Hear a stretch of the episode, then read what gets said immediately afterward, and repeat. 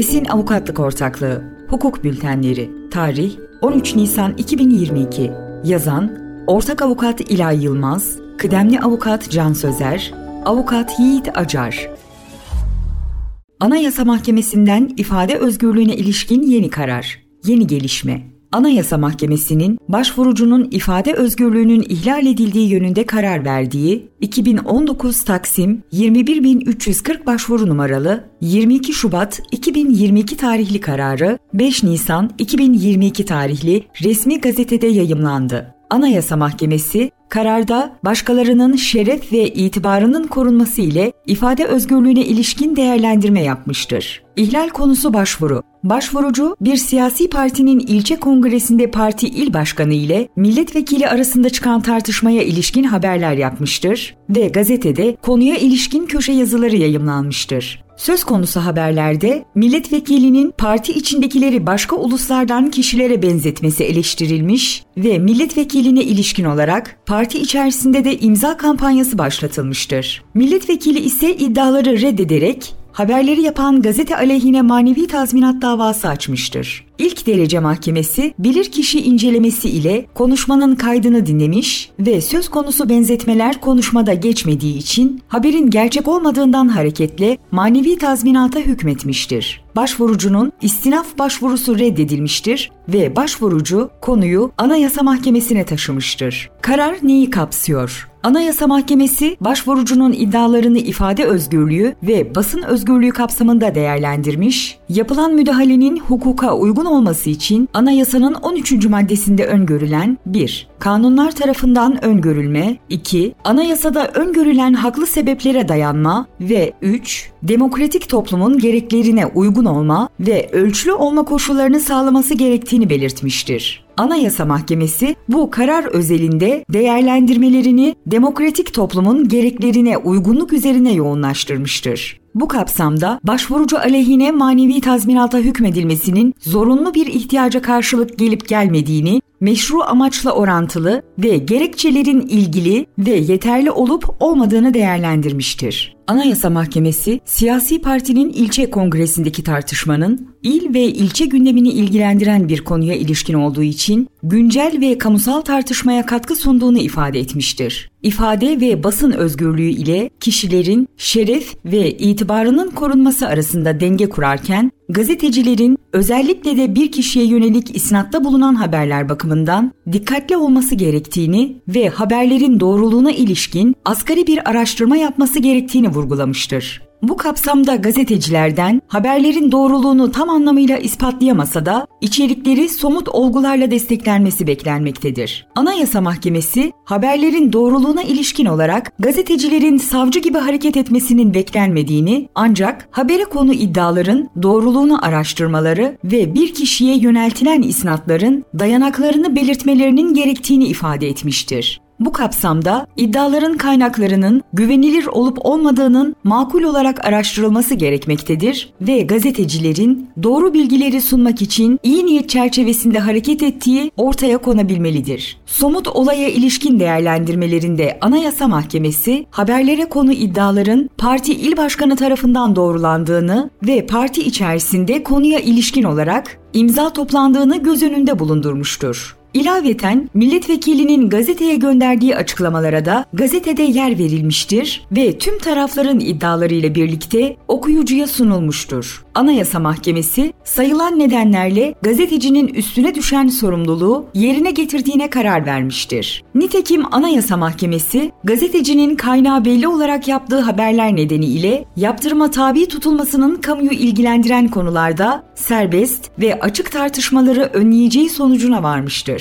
Bu değerlendirmeler ışığında Anayasa Mahkemesi, ilk derece mahkemesinin manevi tazminata hükmetmesinin ilgili ve yeterli gerekçelere dayanmadığından hareketle ifade özgürlüğünü ihlal ettiğine karar vermiştir. Sonuç Eldeki kararda Anayasa Mahkemesi basının ödev ve sorumluluklarını irdelemiş ve gazetecilerin başkalarına ilişkin isnat içeren haberler bakımından dikkatli olması gerektiğinin altını çizmiştir. Mahkeme ayrıca bilhassa kamuyu ilgilendiren konularda basın mercilerine yönelik yaptırımların kamusal tartışmaları önlediğini ve ifade ve basın özgürlüğünü ihlal ettiğini değerlendirmiştir.